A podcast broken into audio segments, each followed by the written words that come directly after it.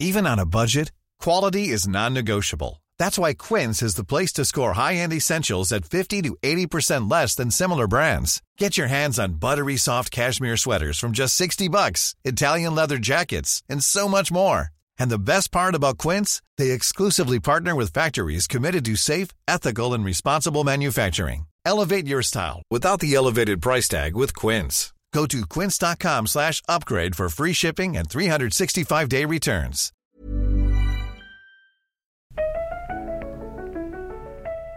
J'ai toujours eu un rapport bienveillant avec mon corps et c'est marrant parce que j'ai pas eu non plus un entourage hyper bienveillant. Ma mère est très euh, focalisée sur son poids, etc., etc. Mon beau-père était euh, en mode euh, euh, raillerie constante. euh. J'avais un rapport très conflictuel avec mon beau-père. Finalement, je savais que lui montrer que j'étais triste, c'était le laisser gagner. C'était le, le laisser prendre, euh, comment dire, contrôle sur moi. J'ai plus eu un rapport conflictuel avec mes cheveux.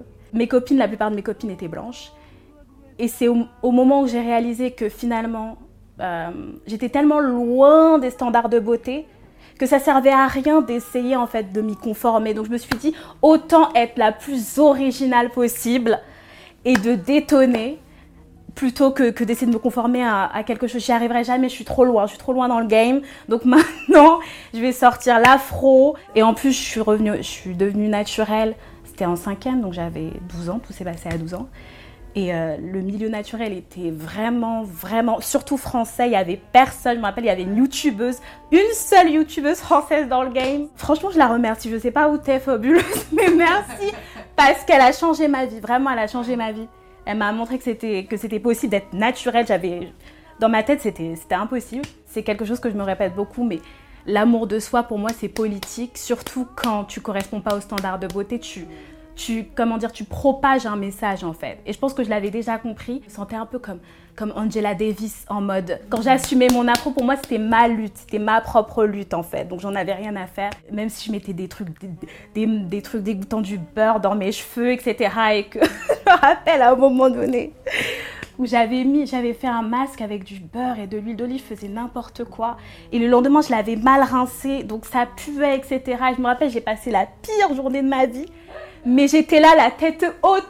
Et tout le monde disait, mais c'était bizarre, ça pue. Moi, j'étais là, la tête haute et je faisais comme si ce n'était pas moi, en fait. Mais c'était ma propre lutte, donc je me suis dit, ok, c'est pas grave. La tête haute, on y va, on finit cette journée, etc. Tout le temps, j'avais le droit à... Comment il s'appelle Tahiti Bob? Kamini? Il n'y a qu'au lycée où c'est devenu Namoja. Voilà. Au lycée, au- voilà. j'ai évolué. Au lycée, j'ai évolué. j'ai- Je suis devenue Namoja. Euh, mes vergetures sur les seins sont apparues vers mes 12-13 ans, je pense, quand j'ai commencé à avoir des seins. Et c'est marrant parce que je me rappelle effectivement que j'y prêtais attention et que je regardais tous les seins de tout le monde en me disant Ah, mais pourquoi j'ai ça, etc. etc. Euh, je me rappelle que ma, que ma, que ma euh, demi-sœur, c'est quelque chose qui m'a guérie d'une certaine manière et elle a regardé seins, elle m'a fait Oh, c'est trop mignon, on dirait des griffures, et on dirait des, euh, des griffures de lionne ou je sais pas quoi. Et elle était toute émerveillée en fait devant, devant mes vergetures. Et je me suis dit, c'est marrant comme un regard d'enfant peut guérir l'âme en fait. Ça, peut guérir. Et à partir de ce moment-là, j'ai commencé à accepter parce que j'étais vraiment, j'étais vraiment en mode, je mettais du fond de teint, etc. pour les cacher. C'était vraiment beau. Voilà, je me suis dit, Ah non, je veux pas avoir ça, etc. Et ça m'a, ça m'a vraiment guéri dans mon activité de modèle amateur, etc. J'avais, euh, il y avait un photographe qui m'avait dit, ah c'est marrant et tout. J'ai regardé ton book et tout et tes photos et, j'ai regardé tes vergetures et je me demandais comment ça allait effectivement euh, rendre en photo, etc. Et je me suis dit ah donc ça peut être artistique, ça peut être euh, ça peut être quelque chose de d'artistique. Je fais que du nu ou de l'érotique soft, mais c'est que du nu. Et à chaque fois qu'on me propose autre chose que du nu, je dis non parce que je veux poser nu. veux être à poil. Tu proposes pas d'être à poil, c'est mort. Ok? Bah, yeah. Mais vraiment, j'aime beaucoup être nue. Et c'est marrant. En fait, c'est pas tellement, euh, comment dire, poser qui me plaît. C'est vraiment être nue devant l'objectif. C'est marrant parce que ma nudité, je me sens jamais aussi puissante que nue. Je me sens jamais aussi moins nue que nue en fait. J'ai l'impression que ma nudité est un espèce de, de bouclier, de rempart en fait, et que c'est la personne qui est gênée de me voir nue. C'est la personne qui est gênée de ma nudité, c'est pas moi en fait. Je me sens hyper puissante quand je quand je pose nue.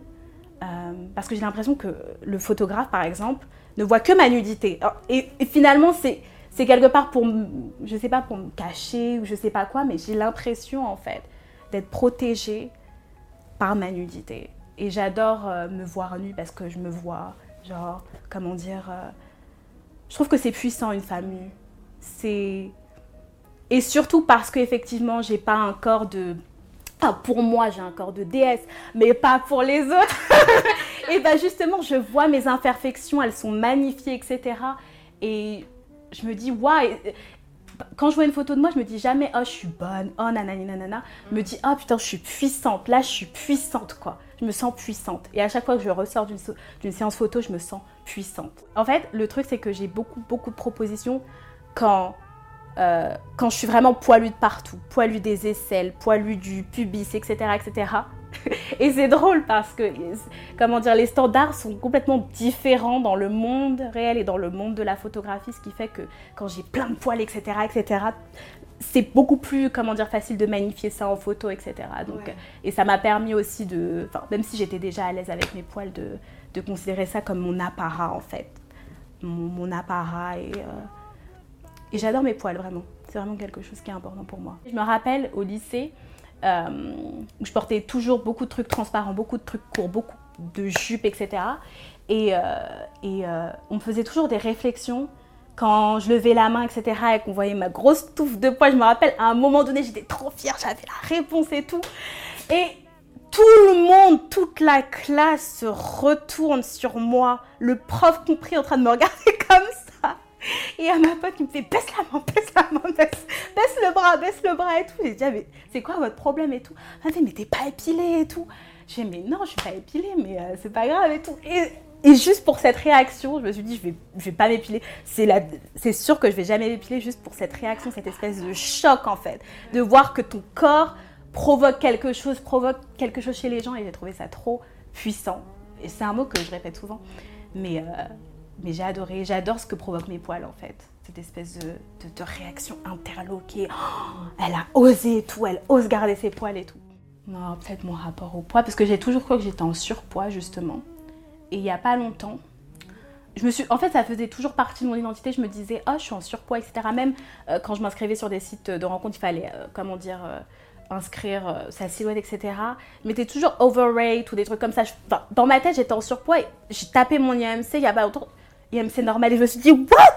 Pendant toute ma, toute ma vie, je me suis définie comme une meuf en surpoids. parce que ça faisait partie de mon identité. J'étais en surpoids, j'étais bien dans mon corps, etc. Et en fait, j'ai un IMC normal. Et ça, c'était à cause, effectivement, des railleries, des, euh, comment dire, des, des, railleries de mon beau-père, mais de ma mère aussi, qui me disait toujours, oh, mais tu devrais faire un petit régime, etc. Donc, dans ma tête, en fait, ça veut dire qu'il y avait une charge pondérale qui était plus élevée que la normale, mais en fait, non. J'ai un IMC normal et c'est fou comme la perception qu'ont les gens de toi euh, façonnent la perception de toi et finalement te définissent. C'est la perception, la perception des gens peuvent te définir, toi en fait. Et ça m'a vraiment, vraiment, vraiment fait bizarre et vraiment perturbée parce que je me suis dit, oh, toute une part de mon identité qui s'envole parce qu'elle était factice. Elle était factice. Et c'est des gens qui projetaient leurs propres insécurités sur moi. En fait, moi, le problème, c'est que je trouve de la beauté. C'est pas un problème, mais je trouve de la beauté chez toutes les femmes, en fait. Et des fois, ça me, peine tellement de voir à quel point certaines se, se, voient de manière complètement déformée, etc. Je me dis, mais qu'est-ce que la société nous a fait? Et euh, je pense que parfois, de voir la beauté chez une personne et de lui faire signaler, même quand tu te sens mal dans ta peau, etc., et de voir la beauté, par exemple, chez, ton ami, ou je sais pas, euh, chez ta voisine, ou chez ta camarade de, classe, et lui dire, oh, t'es belle, t'es belle, et de, et de, comment dire, et de... Euh, parce que ça fait toujours plaisir quand une meuf nous dit qu'on est belle, et de propager cette bienveillance, j'ai l'impression que ça aide des fois à être beaucoup plus bienveillante envers soi, en fait. Il y avait une vidéo d'ailleurs euh, sur YouTube d'une meuf, euh, je ne sais plus comment elle, s'appelle, mais elle est une vidéo virale d'une meuf qui justement euh, interpellait des, gens dans un couloir de son, de son lycée ou de sa fac et lui dit You're beautiful en fait. Et, et, en fait, Et c'était tellement beau, les réactions des gens étaient tellement belles, étaient tellement vulnérables, et c'était tellement un message puissant. Et je pense que ça, c'est quelque chose à propager, en fait. De juste propager la bienveillance et, et la beauté. Voilà.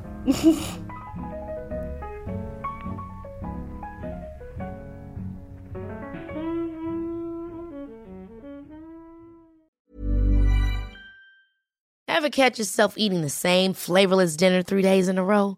Dreaming of something better? Well, HelloFresh is your guilt-free dream come true, baby. It's me, Kiki Palmer. Let's wake up those taste buds with hot, juicy pecan-crusted chicken or garlic butter shrimp scampi. Mm. Hello Fresh. Stop dreaming of all the delicious possibilities and dig in at HelloFresh.com. Let's get this dinner party started.